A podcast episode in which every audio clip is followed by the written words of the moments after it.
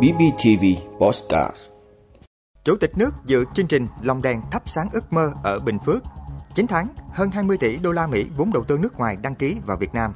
Bắt Thủy Thẩm Mỹ nâng mũi gây tai biến và chiếm đoạt tài sản ở Tây Ninh.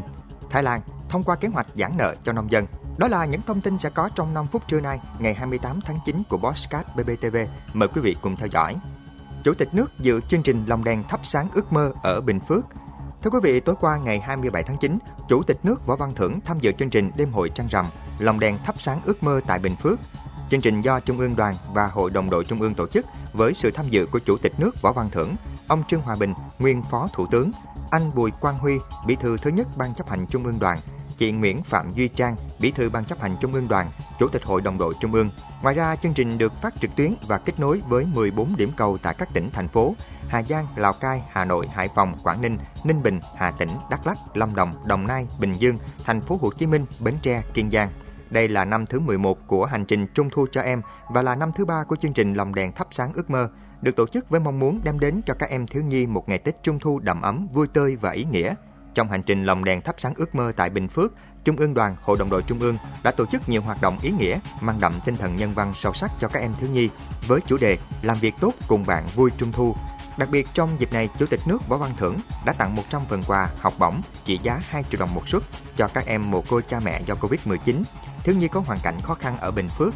Ngoài ra, mỗi em còn nhận học bổng hai triệu đồng của các cô chú, anh chị Trung ương Đoàn, Hội đồng đội Trung ương và các cơ quan đơn vị đồng hành. Bên cạnh đó, hơn một nghìn thiếu nhi có hoàn cảnh khó khăn tại Bình Phước tham dự chương trình cũng được nhận một chiếc lồng đèn trung thu và phần quà trị giá ba trăm năm mươi nghìn đồng.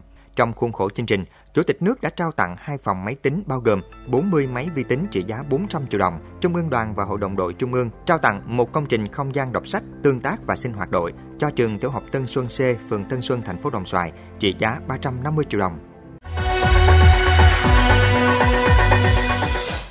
chín tháng, hơn hai mươi tỷ đô la Mỹ vốn đầu tư nước ngoài đăng ký vào Việt Nam.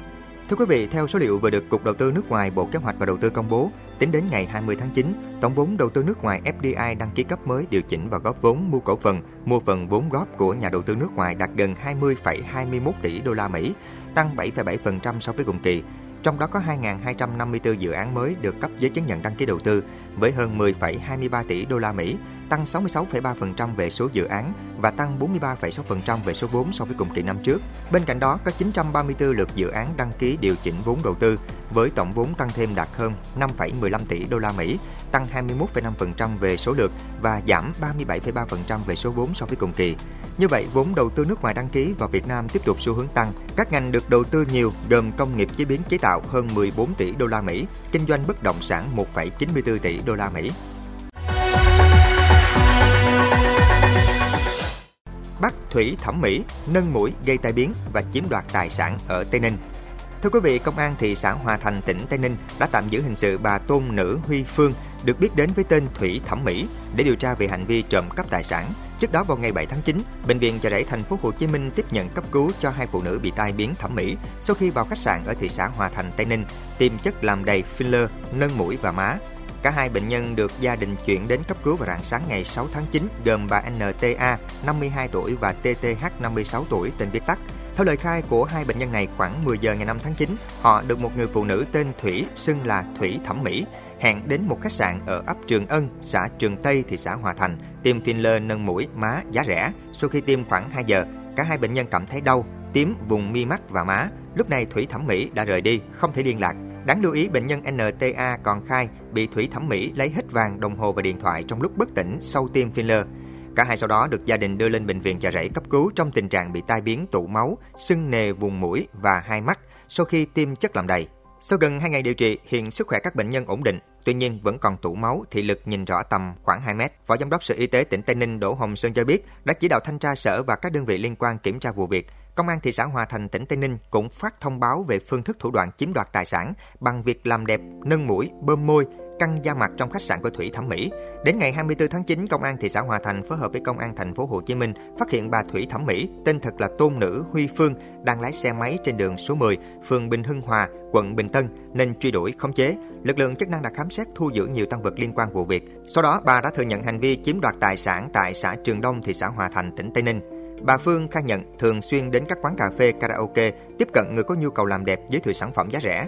Sau khi thỏa thuận ổn thỏa sẽ đến thuê nhà nghỉ khách sạn lân cận để vờ tiêm filler làm đẹp rồi chuốt thuốc mê nạn nhân và lấy hết tài sản. Lực lượng công an còn xác định bà Phương còn làm nhiều vụ chiếm đoạt tài sản bằng thủ đoạn tương tự ở các tỉnh khác.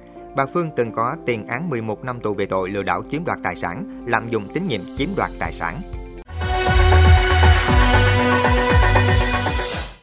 Thái Lan thông qua kế hoạch giãn nợ cho nông dân.